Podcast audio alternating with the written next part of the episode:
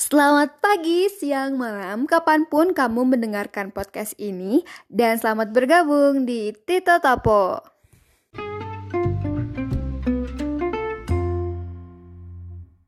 Di episode dua kali ini masih sama aku Amanda nih yang bakal nemenin kamu uh, selama beberapa menit ke depan. Tapi aku nemenin kaliannya itu nggak sendiri guys, aku bareng sama narasumber yang kece banget. Aku mau nge-spill dikit nih, uh, aku tuh ketemu beliau di program beasiswa yang aku ikutin kemarin. Nah, nama beasiswanya itu adalah Beasiswa Cimahi Bisa. Di dalamnya itu ada program bootcamp, terus ada program mentoring, dan ada program social project. Nah, yang bikin aku ketemu beliau ini adalah program mentoring. Jadi beliau ini adalah mentor aku di sana. Dan aku tuh lumayan dapet banyak pandangan yang luas banget sih, terutama kayak tentang uh, tips-tips bagaimana kita mencapai mimpi, terus jangan insecure, pokoknya banyak. Nah, tapi untuk hari ini nih aku bakal ngebahas yang lain sama beliau. Tapi sebelum itu kita langsung aja sapa beliau. Beliau adalah Teh Asyifa Limata Sadia. Halo Teh Asyifa. Halo. Halo Teh, apa yeah. kabar nih Teh? Udah lama banget nggak ngobrol Teh kita. Iya, alhamdulillah baik. Bunda apa kabar? Aku alhamdulillah baik juga Teh. Aduh, aduh sedikit cekat. Agak serot ya. Iya. Teh Asyifa, kan kita udah lama nih nggak sharing. Kalau boleh tahu nih Teh Asyifa, kesibukannya apa nih Teh akhir-akhir ini? Kesibukan akhir-akhir ini aku sekarang ada di Jakarta untuk mencari apa? Mencari cuan lah ya. Mm. Uh, kerja di ibu kota ceritanya gitu sih. Um, itu aja sih sebenarnya kesibukannya untuk sekarang, sambil apa ya, paling ya sambil belajar juga, sambil kerja juga, sambil nyari hal yang baru juga gitu kan, gitu sih. Ah, oke oke Teh, berarti kayak uh, sambil mencari pekerjaan berarti sambil belajar juga ya Teh di waktu senggang tersebut. Nah Teh, uh, aku tuh mau cerita nih, di waktu senggang kemarin kan aku agak gabut gitu ya Teh. Terus aku ngeliat nih ins- postingannya Teh Asyifa di Instagram. Postingannya tuh lagi liburan gitu Teh ke Pulau Seribu kalau nggak salah. Aku sempat ngikutin juga tuh, ngeliat S G S G-nya kayak seru gitu Teh. Itu tuh Teh Asyifa emang seneng liburan gitu Teh atau gimana Teh?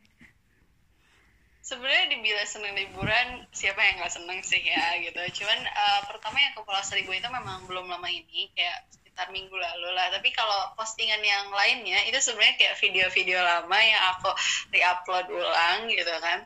Um, karena saking kangennya pengen main ke pantai lagi, tapi um, sekitaran Jakarta kan kayak paling cuman Kepulauan Seribu doang gitu kan. Jadi ya udah, itu itu sebenarnya hasil re-upload sih. Jadi kayak supaya orang mikir loh, uh, aku lagi liburan kemana, traveling kemana, padahal enggak, itu video lama sih, kayak menipu orang-orang aja sebenarnya. Ah oke okay, Teh, tapi sebenarnya itu jadi sarana memuaskan diri sendiri juga ya Teh. Yeah. Nah Teh, itu kan berarti postingan lama ya Teh. Nah berarti Teh Asyifa tuh udah suka liburan, eh maksudnya suka berpergian tuh dari lama.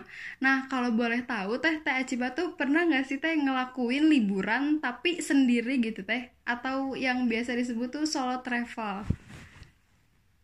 Sebenarnya malah bisa dibilang hampir perjalanan traveling yang aku lakukan itu adalah sendirian.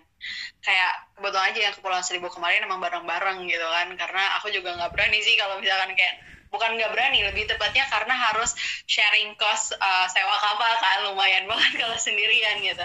Tapi kalau perjalanan sebelumnya kayak um, ke Bali, ke Lombok, itu maksudnya adalah solo travel sih. Wah, berarti udah cukup banyak ya Teh eh, destinasi wisata atau tempat-tempat yang Teh Asyifa kunjungin selama solo travel. Nah, kalau boleh tahu nih Teh, apa sih alasan Teh Asyifa nih ngelakuin solo travel sendiri gitu Teh?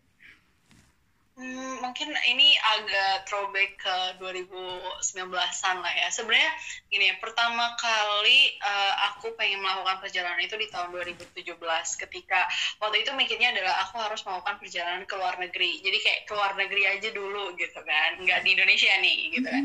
uh, Waktu itu adalah minta uh, izin uh, orang tua untuk pengen bikin paspor dong gitu kan. Cuman ayahku nanya kayak, kenapa pengen bikin paspor gitu, mau dipakai buat apa? Tapi kayak kepikiran ya udah, kalau udah ada paspor kan enak gitu ya, uh, mau ke Singapura atau Malaysia yang dekat juga gampang gitu. Betul, tapi saat betul. Itu memang kayak belum ada reason yang kuat yang Akhirnya baru kesampaian punya paspor itu di akhir dua ribu delapan belas, dan baru dipakainya itu di bulan Maret dua ribu sembilan belas. Jadi waktu itu ada kayak kegiatan student exchange gitu di Phuket, Thailand, dan aku extend kayak dua hari sih, sebenarnya nggak lama, satu harinya di Phuket dan satu harinya itu dia transit di Kuala Lumpur, Malaysia. Yang menariknya adalah, jadi pas perjalanan pulang dari Kuala Lumpur ke Jakarta itu, aku sempat ngalamin uh, delay uh, penerbangan gitu, yang harusnya berangkat itu sekitar jam delapan malam, tapi akhirnya dipospon kayak dua kali, yang harus berangkatnya jam sebelas malam gitu. Sedangkan sebelumnya aku kan udah pesen tiket travel dari Jakarta ke Bandung kan, yang apa uh, travel paling malam itu sekitar jam sebelas jam dua belas. Tapi karena penerbangan dari Kuala Lumpur sendiri jam sebelas, which is kayak baru mendarat di Jakarta mungkin sekitar jam satuan. Uh, pasti nggak kekejar dong, uh, dan travel paling pagi kan baru jam lima, sedangkan pas hari berikutnya itu, hari Senin, aku ada U T S. Waduh, panik nggak tuh? Panik banget sih itu. Panik nggak, panik nggak, panik lah, enggak ya kan? Iya. Aku tidur banget, kayak, maksudnya uh, aku sendirian waktu itu, tapi kalau student exchange-nya sih bareng sama teman-teman, tapi kan karena aku extend tuh kayak sendirian, kayak pas waktu pulang tuh beneran nangis gitu kan, karena maksudnya aku nggak, bukan nggak bisa minta bantuan siapa-siapa, maksudnya kayak yang bisa ngebantu diri aku ya cuma aku sendiri kan saat itu. Tapi long short story, intinya aku bisa nyampe Bandung. Jadi uh, kebetulan banget ada travel yang akhirnya berangkat dari uh, Bandara Soekarno Hatta itu sekitar jam duaan ketika aku udah selesai proses imigrasi di Jakarta, nyampe Bandung jam lima, terus hari Senin paginya aku udah U T S gitu kan. Intinya dari situ kayak apa ya, nggak bikin kapok sih, lebih kayak aku berpikir kalau hal ini aja se sepanik itu, sekeos itu bisa aku lewatin, berarti kedepannya hal-halannya bisa aku lewati juga gitu. Ya akhirnya di bulan Maret itu itu perjalanan ke luar negeri pertamaku. Uh, dari situ kayak aduh pengen lagi nih ke luar negeri gitu kan, traveling uh, baru pak. Ya akhirnya kesempatan uh, di pertengahan tahun di bulan Juli waktu mm-hmm. itu aku ke Singapura sama Johor Bahru, karena kan Singapura Johor Bahru tuh kayak dekat gitu kan. Iya kak. Uh, sebenarnya kalau Singapura itu aku kayak ya udah cuma pengen jalan-jalan aja, tapi di Johor Bahru itu memang ada kayak semacam kegiatan apa ya, bisa dibilang uh, perhimpunan pelajar Indonesia sedunia itu loh, yang lokasinya ada di Johor Bahru. Mm-hmm. Tapi aku extend lagi. Uh, aku juga main sih sebenarnya di Johor Bahru, nggak nggak nggak cuma ikut kegiatan itu doang gitu kan. Terus uh, dua ribu sembilan belas tadi bilang kayak tahun pertama aku luar negeri dan tahun terseringnya aku luar negeri, karena di akhir tahunnya aku balik lagi ke Malaysia gitu kan, ngabisin waktu sekitar empat belas harian, dua minggu gitu ya, untuk explore um, negeri-negeri di Malaysia, which is kayak uh, provinsinya kalau di Indonesia dari Penang, Ipoh, Melaka, Kuala Lumpur gitu kan. Uh, dan itu bener-bener kayak bikin aku ngerasa fulfilling aja sih. Dari situ kayak ternyata aku seneng banget ngelakuin ini gitu kan, untuk perjalanan solo khususnya. Tapi maksudnya dari aku pribadi, ngelakuin segala sesuatu sendiri itu bukan hal yang asing sih. Maksudnya kayak sebelum-sebelumnya aku gak masalah untuk ngapa-ngapain sendiri gitu. Terus dua ribu dua puluh ada rencana mau ke Hong Kong sama Makau, cuman gara-gara corona kan akhirnya robek tiket, nggak jadi. Pokoknya dua ribu dua puluh semua rencana perjalanan bisa dibilang kayak uh, batal aja. Cuman um, terakhir itu aku gara-gara, aku kan wisuda itu bulan Oktober dua ribu dua puluh ya, tapi gara-gara wisudanya begitulah ya, akhirnya aku mencari pelarian uh, ke Bali. Um, terus uh, akhir tahun menuju awal tahun dua ribu dua puluh satu ini kemarin ke Lombok, dan itu sih sebenarnya bisa dibilang nggak sebanyak itu, belum sebanyak itu, tapi aku bisa bilang um, ya apa ya, aku cukup senang lah itu sama perjalanan-perjalanan solo traveling yang aku lakukan itu. Wah keren banget ya, tapi berarti udah banyak banget nih bagi Mandan yang belum pernah solo traveling, kayak keren banget ke luar negeri, ke Phuket tadi, ke Thailand, terus ke Johor Bahru, Singapura, meskipun di dua ribu dua puluh tadi nggak bisa, uh, tapi tetap cari pelarian ke Bali gitu teh, itu keren banget sih. Berarti alasan uh, ketagihan itu, maksudnya alasan seneng, menemukan alasan untuk solo travel tuh gara-gara yang tadi ya, yang uh, ada ada hal yang tidak mengenakan, terus jadi ternyata yeah. aku bisa melewati semua itu dengan dengan baik gitu, maksudnya enggak dengan baik juga, tapi bikin diri aku kuat ya teh. Iya iya iya, bisa survive lah gitu, karena survival ini sih yang bisa dibilang kayak uh, salah satu apa ya modal utama kalau misalkan teman-teman mau melakukan perjalanan sendirian juga, nggak harus keluar negeri, ke luar kota deh gitu. Misalkan kayak uh, even waktu dulu aku uh, sekitar dua ribu enam belas dua ribu tujuh belas saya waktu masih kuliah gitu ya, belum punya paspor, aku merasa dalam melakukan perjalanan ke Jakarta sendirian nggak um, ada tendensi apapun gitu. Itu adalah sebuah bentuk solo traveling juga sih, kayak explore Jakarta gitu kan, main ke Perpusnas misalkan, atau kayak main ke taman kota atau apa. Ternyata uh, menyenangkan, dan maksudnya sebagai anak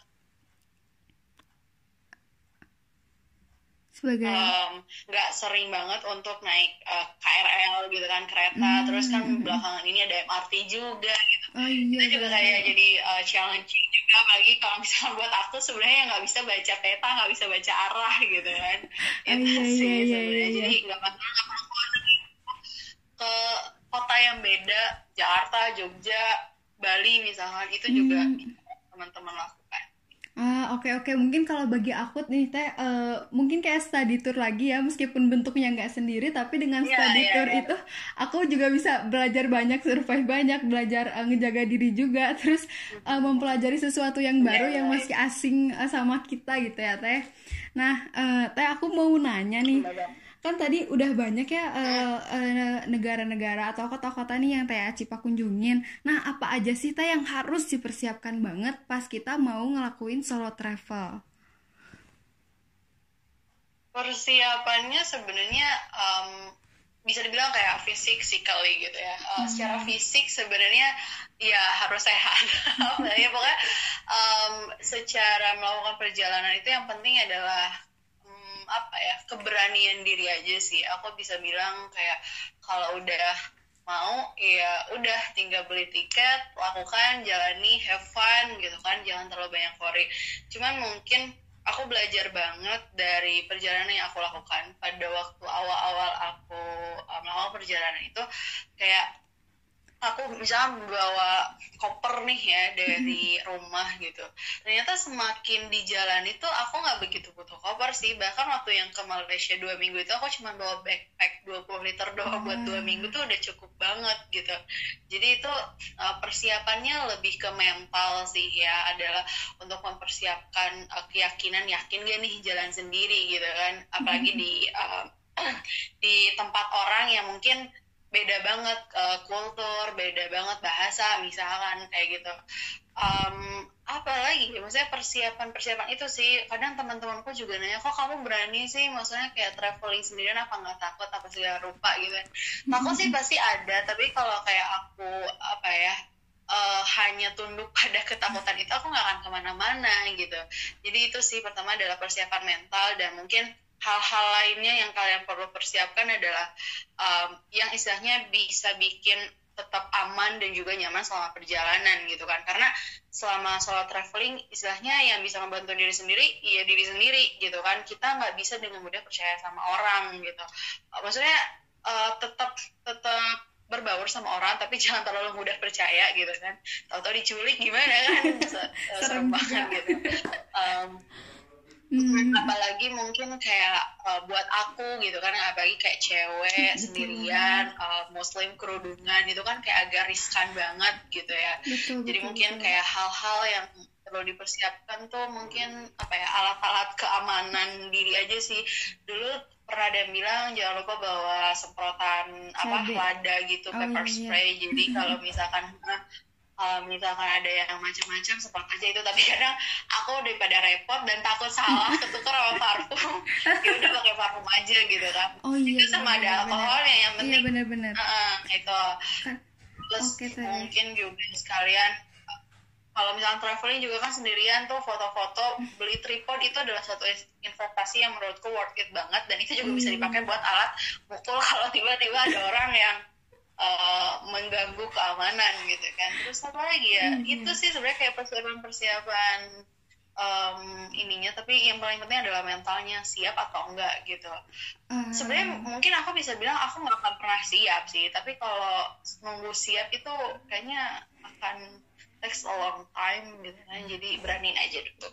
Ah iya Teh, aku juga sempat pernah dengar nih Teh, di suatu quotes atau bacaan gitu, kalau misalnya kamu mau nunggu siap, nggak eh, akan ada waktu yang tepat buat siap gitu. Kalau kamu nggak ngelakuin, nggak bakal tahu nih siapnya kapan. Jadi ya udah lakuin dulu aja.